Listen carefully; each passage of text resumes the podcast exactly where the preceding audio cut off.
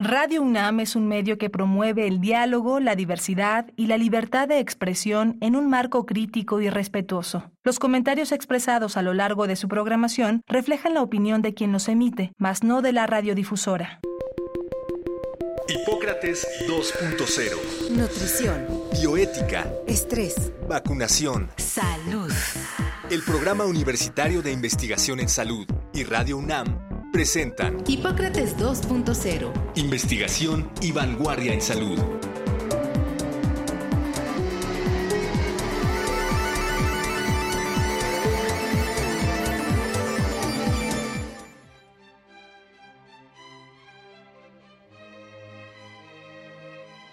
Bienvenidos a Hipócrates 2.0. Yo soy Mauricio Rodríguez, como cada semana les doy la más cordial bienvenida. En el programa de hoy vamos a platicar sobre medicina fetal e investigación perinatal.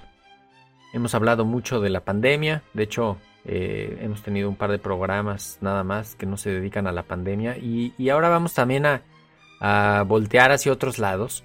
No hemos hablado tanto en esta serie de, de la ginecoobstetricia, en efecto, y de la medicina fetal, pues nunca habíamos incluido el tema, así que lo consideramos muy relevante y pues le pedimos a la doctora Dulce Camarena Cabrera que nos viniera a ayudar a entender de qué se trata la medicina fetal, la que hay de investigación perinatal. La doctora Camarena es eh, médica cirujana, tiene la especialidad en ginecología y obstetricia y también en medicina materno-fetal. Tiene certificación por el Consejo Mexicano de Ginecología y Obstetricia es profesora de cursos de su especialidad en, el instituto donde trabaja, eh, como médica adscrita, que es el, justamente en, el servicio de medicina fetal en el Instituto Nacional de Perinatología Isidro Espinosa de los Reyes. Eh, pertenece a la Federación Mexicana de Colegios de Obstetricia y Ginecología y al, está en el Consejo Mexicano de Ginecología y Obstetricia. Lo primero es agradecerte la, que hayas aceptado la invitación. Dulce, muchísimas gracias, bienvenida. Hola, muchísimas gracias por la invitación, Mauricio. Oye, ¿qué es la medicina fetal? Cuéntanos, ¿quién la hace? Y, luego tantito de cuáles son las enfermedades que atiende. Como que nos quedan muy claras otras, otras especialidades muy obvias que las tenemos muy presentes. Los neumólogos, los ginecólogos, los, pero la, medicina fetal, ¿de qué va? ¿Y, y en qué, de qué tamaño es el problema? Que tiene que atender la medicina fetal? La medicina materno-fetal es una subespecialidad de la ginecobstetricia. Nosotros somos, eh, tenemos un entrenamiento en obstetricia y somos médicos que nos enfocamos en el feto como paciente. El bebé es nuestro paciente, el bebé y su entorno. Esto es mamá y el feto, el binomio. Vemos pacientes que se consideran con alguna característica que ponga en riesgo el embarazo. Esto es o para la madre o para el feto patologías como lo son eh, patologías de base maternas, se considera ya un embarazo de alto riesgo, como lo es, por ejemplo, la diabetes, eh, mellitus, la hipertensión, las enfermedades autoinmunes, las enfermedades renales, eh, los antecedentes importantes como preeclampsia, parto prematuro, pérdidas gestacionales recurrentes, antecedentes de muertes fetales inexplicables, antecedentes de fetos con alteraciones estructurales, o enfermedades de los cromosomas. Y el feto en sí, también es nuestro paciente con alguna mamá sin antecedentes, si para esto es para hacer cálculos tanto en primero como en segundo trimestre de riesgo para enfermedades de cromosomas, como lo es el síndrome de Down, la trisomía 13, la trisomía de 18.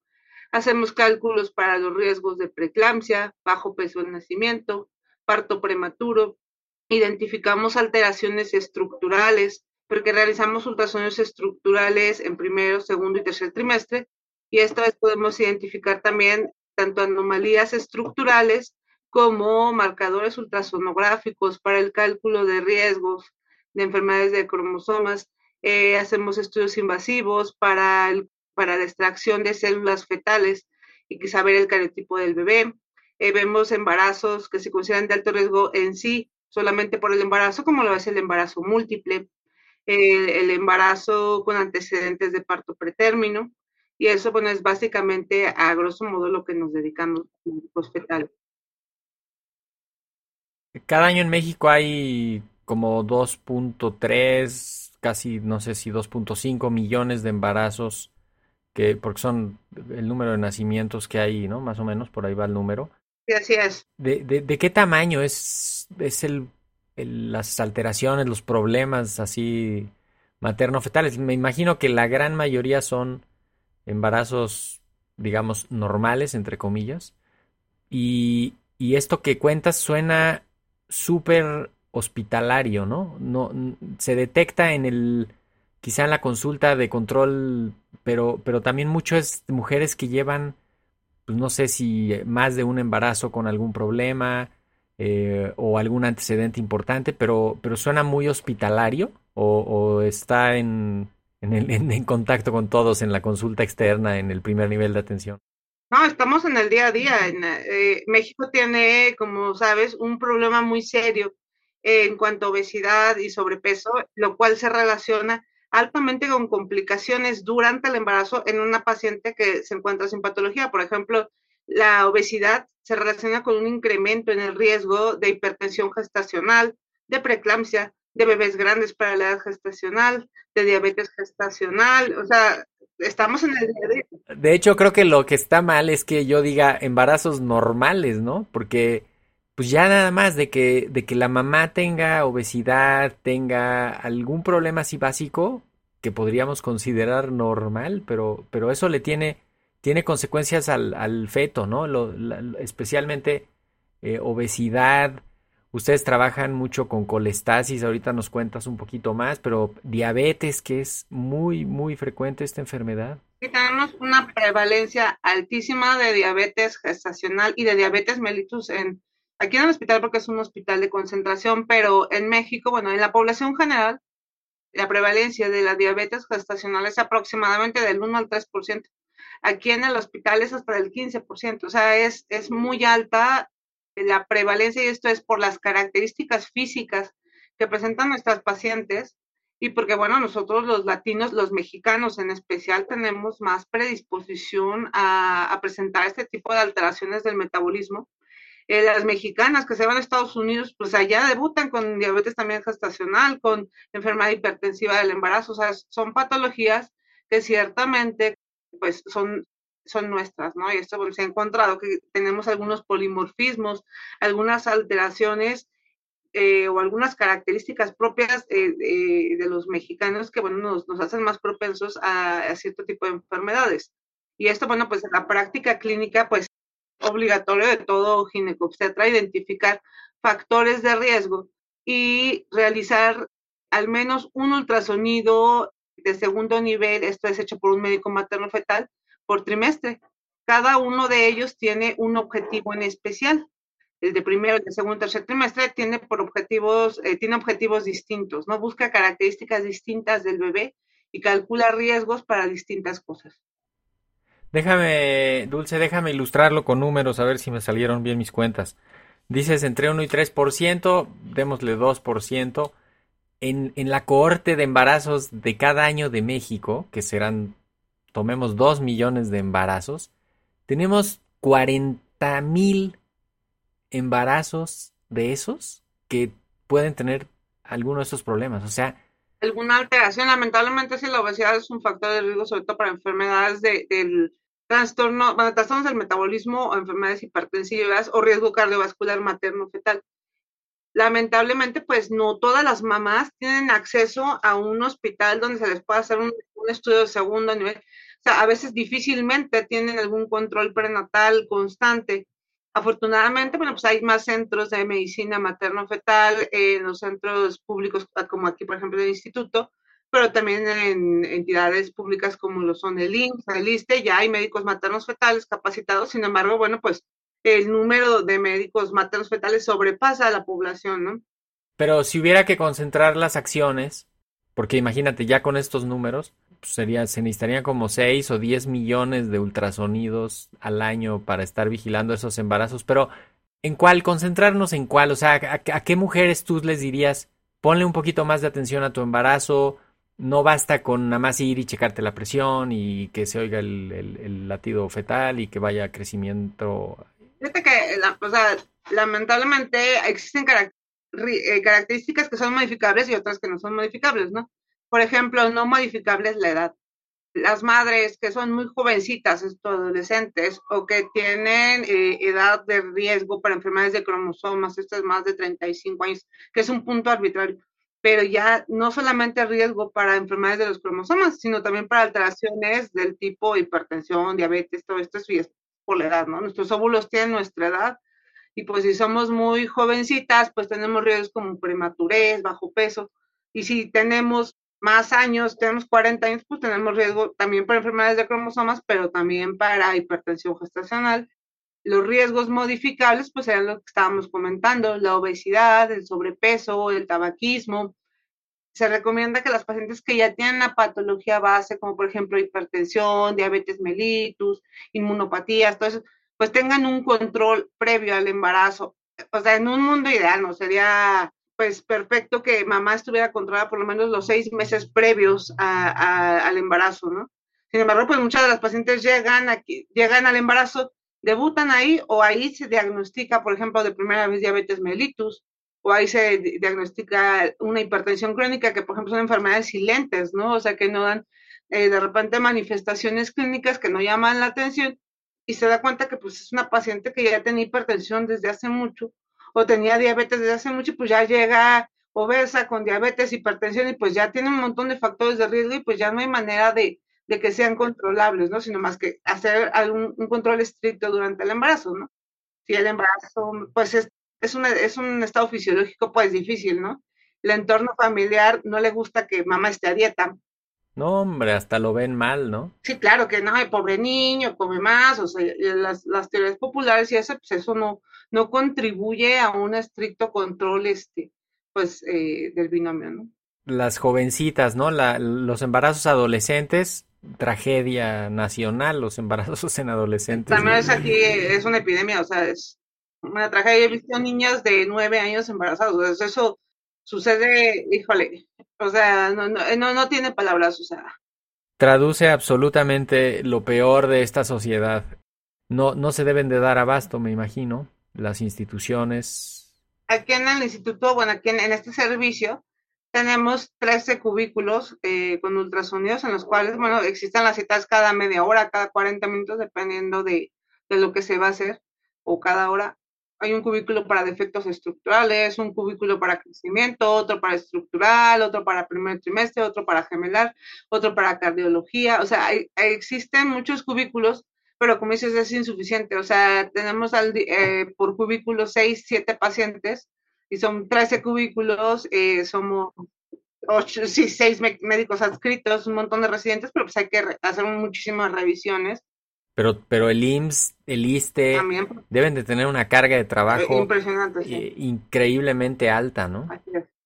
¿Tú cuáles crees que han sido las, las aportaciones más relevantes en los últimos años? O sea, algo que tú hayas, incluso no sé si cuando empezaste a estudiar tu, ya tu campo de especialidad, que como que no se sabía, no se hacía, no se podía, y que ahorita ya, en cuanto a la salud materno-fetal, o sea, como como cuáles han sido los, los cambios, las aportaciones más importantes de los últimos, de los últimos años. A mí, a mí, bueno, considero que bueno, las aportaciones que, que se han hecho, pues han sido infinitas. del tiempo que yo estudiaba ginecobstetricia en, en el, yo, yo, yo, me formé en el IMSS, eh, pues había cosas que aún no se sabían, ¿no? Como por ejemplo, eh, el, el, poder identificar fetos con anemia, con el cálculo de la velocidad de flujo de uno de los vasos del cerebrito del bebé, se me hace un fuera de serio. O sea, el, que, el que se le ocurrió que se llama el profesor Mari, o sea, el que pudo calcular a través de la velocidad de este vaso, cuando, o sea, entre más rápido eh, pasaba la sangre significaba que, pues, que el corazón estaba dándole más duro para que el eritrocito llegara donde tenía que llegar y a mayor velocidad, pues menor hemoglobina. Y hay una correlación que hizo magnífica, lo cual ha disminuido en, importantemente pues, pues la, cantidad de procedimientos invasivos eh, para ver eh, si el bebé tiene anemia, si no tiene anemia, ¿no? Otra de las aportaciones que se me hacen también fuera de, eh, y que ahora las vemos como comunes, ¿no? O sea, sí, pues ya calcularle la cerebral media y ya sabes cuánta hemoglobina tiene, o sea, en la práctica diaria, pues vemos muchos bebés que tienen no solamente alteraciones estructurales, hay bebés que tiene, que todo va bien bonito, va perfecto y primer trimestre muy bien, estructural maravilloso, llegan al tercer trimestre y el bebé no creció hace cuatro semanas. Y eso es un problema muy serio, ¿no? Porque nos pone en la disyuntiva de en, qué momento tiene que nacer el bebé, si es mayor el riesgo de continuar dentro del útero o son mayores los riesgos de la prematurez, o sea, eso nos pone una disyuntiva de estar ahí con el corazón en la boca y son casos muy graves y muy serios, ¿no?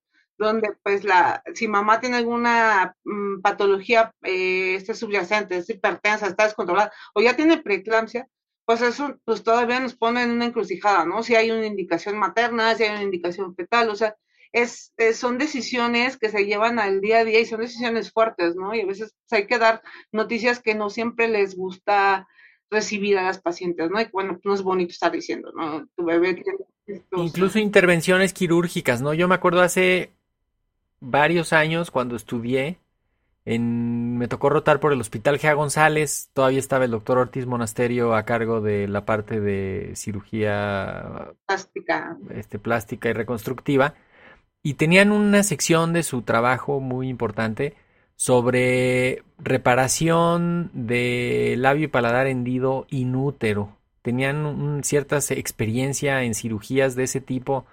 Eh, yo pues le perdí la pista, entré a algunas sesiones ahí a, como porque nos tocaba rotar en ese servicio y, escuchar ahí las presentaciones. Pero me imagino que también de, de, la cirugía, ¿no? O sea, hay mucha cirugía que se puede hacer antes de que nazca el bebé y que ahí ya le vas ganando afortunadamente aquí en el, servicio de medicina fetal, y, gracias a, la gestión de la doctora Yasmin Copado y de la jefe de servicios del instituto y de, bueno, de varias instituciones, se, ya se llevó a cabo, bueno, la inauguración de, de un, de un eh, quirófano para cirugía fetal. Las indicaciones de cirugía fetal son, yo no soy experta, pero yo le puedo decir que aquí, bueno, aquí se ven pacientes, aquí se, se intervienen pacientes, y los bebitos, bueno, pues tienen que ser idealmente elegidos. No cualquier bebé es candidato a cirugía fetal, se eligen muy bien. Y está bien instaurado, por ejemplo, en alteraciones de la patología de embarazo múltiple del tipo embarazo monocorial biamniótico, donde ambos bebés comparten una placenta. Este tipo de embarazos de cada cuatro, uno se complica. ¿Qué puede pasar? Que los territorios placentarios le toquen más a un bebé que a otro y se presenta lo que se llama restricción selectiva o que los bebés a través de anastomosis, esto es de sitios de donde se entrecruzan los vasos, tanto de un feto como del otro, empiezan a enviarse sangre. Y un bebé crezca más que el otro, uno crezca mucho, otro poquito, uno tenga anemia, claro, uno tiene muchísima sangre y no la puede redistribuir, se hincha y el otro no tiene nada, está todo anémico, todo chiquito, no tiene líquido, no orina. Y son complicaciones eh, que sí se presentan de manera frecuente y que aquí, bueno, es también la colaboración del doctor Rubén Quintero, que es, eh, pues, es el número uno en cirugía fetal en cuanto a gemelar monocoreal y amniótico. Eh, él ha venido aquí a operar varios pacientes, ha, iniciado la clínica junto con los doctores y se hacen las intervenciones de, de poder eh, eliminar estas anastomosis de manera selectiva y se tiene una muy buena evolución posterior. Por ejemplo, esa es una paciente muy buena. Ese es un, ese es un ejemplo de un caso de cirugía fetal que, es, que ha sido muy exitoso, ¿no? Eh, actualmente la cirugía del la paladar hendido, y eso, pues bueno, la, la paladar hendido es una, es una condición fetal que no pone en riesgo la vida del feto. Entonces, eh, sí se puede beneficiar, sin embargo, se prefiere que el abordaje sea al nacimiento.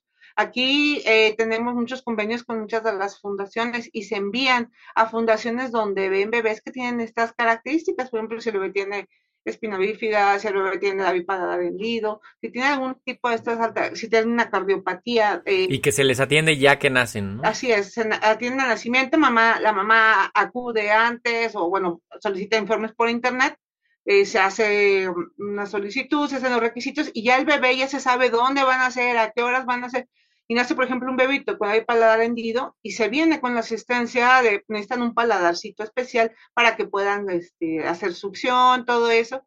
Y ya se empieza el bebé a tener una rehabilitación y un abordaje desde el momento en el que nace y empieza a, a comer, ¿no? Lo cual, pues bueno, pues les da un mejor pronóstico y una mejor calidad de vida a los bebitos.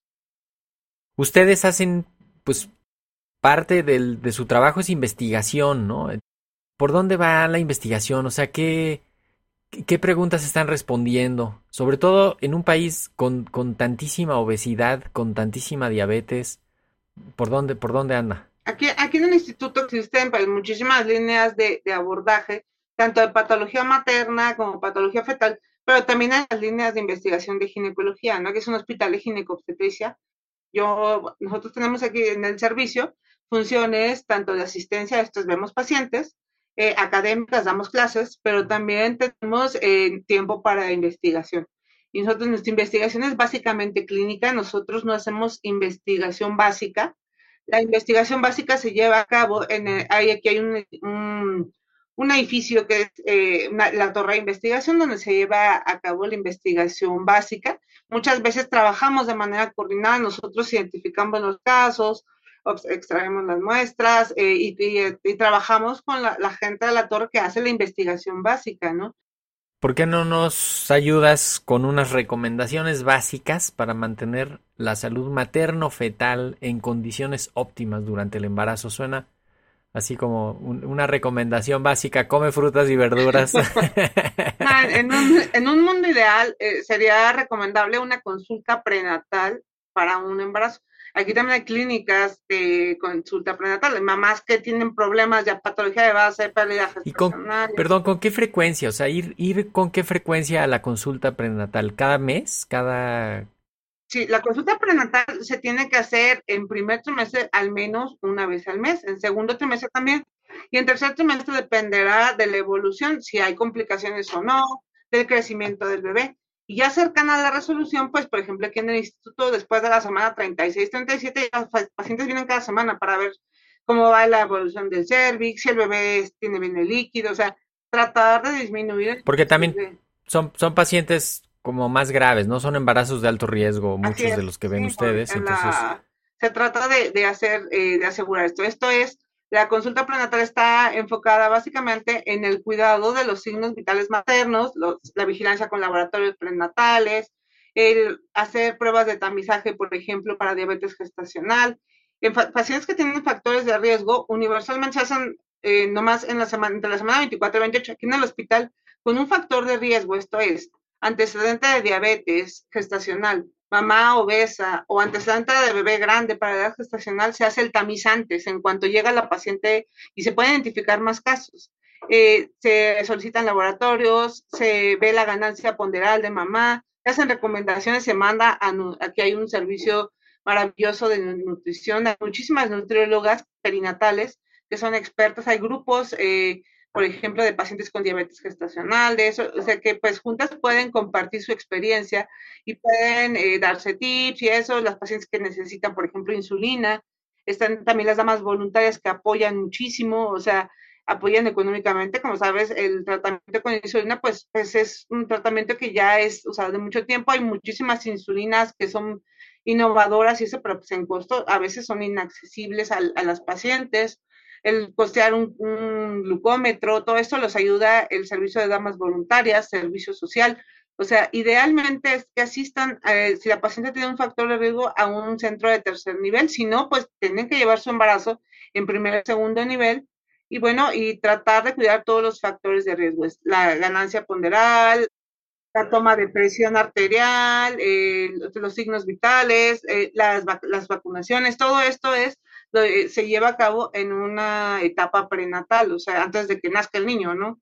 Y después el, eh, la vía de resolución, cómo van a ser el bebé, cuándo van a ser el bebé, cuál es el mejor momento, todo eso se discute y se ve a cabo en el, en la, en el cuidado prenatal, así como los, las, los ultrasonidos del bebé. Sí, no está. Además, yo creo que un punto muy importante es pues, aclarar, ¿no? Todas las, las, intervenciones en el embarazo, pues, prácticamente están estandarizadas, son seguras. Eh, las vacunas, los ultrasonidos, eh, muchos de los medicamentos que se usan, pues está probado que, que, el beneficio es mayor que el riesgo. Entonces, también esto de esta idea de dejar el embarazo como que evolucione solito por porque cualquier intervención es mala, pues eso hay que irlo haciendo a un lado. Eh, es, es, es fundamental que se utilicen correctamente las tecnologías, que no se automediquen las pacientes, que vayan con sus médicos para poder recibir los, los medicamentos que deben y pueden tomar, que verifiquen que no tienen algunas otras infecciones, algunas otras enfermedades, para que pues el, el embarazo evolucione lo mejor posible y se resuelva también, también lo mejor posible. Nos tenemos que despedir, doctora Dulce Camarena Cabrera, especialista en medicina materno-fetal eh, y adscrita en el Servicio de Medicina Fetal, precisamente en el Instituto Nacional de Perinatología Isidro Espinosa de los Reyes. Muchísimas gracias, Dulce, por haber estado acá en Hipócrates 2.0. Agradezco mucho la, la invitación. Muchas gracias, Mauricio. Nos tenemos que ir volando. Se nos acabó el tiempo, como siempre. Eh, el Instituto Nacional de Perinatología Isidro Espinosa de los Reyes está aquí en la Ciudad de México para ver las vías de contacto, los eh, registros para citas o información general. Lo más sencillo es buscarlo en la página de internet www.gov.mx diagonal salud diagonal inper INPER. Eh, si no, en cualquier buscador pónganle INPER, I-N-P-E-R, y ahí les va, les va a aparecer. Esperamos que la información de hoy pues les haya resultado de utilidad, interesante y que pues cuidemos entre todos los embarazos para que pues nazcan bien esos bebés, estén bien esas familias. Y con esto me despido. Yo soy Mauricio Rodríguez, muchísimas gracias por haber estado en Hipócrates 2.0. Los esperamos la próxima semana. Quédense en sintonía de Radio UNAM. Agradecemos al doctor Samuel Ponce de León, coordinador del Programa Universitario de Investigación en Salud y coordinador académico de esta serie. El Programa Universitario de Investigación en Salud y Radio UNAM agradecen tu escucha. Te esperamos la siguiente semana para platicar sobre lo último en materia de salud e investigación en Hipócrates 2.0. Investigación y vanguardia en salud. Se despiden de ti en la producción Patti Gamboa, Héctor Castañeda y Alejandra Gómez. Hipócrates 2.0. Radio UNAM. Experiencia Sonora.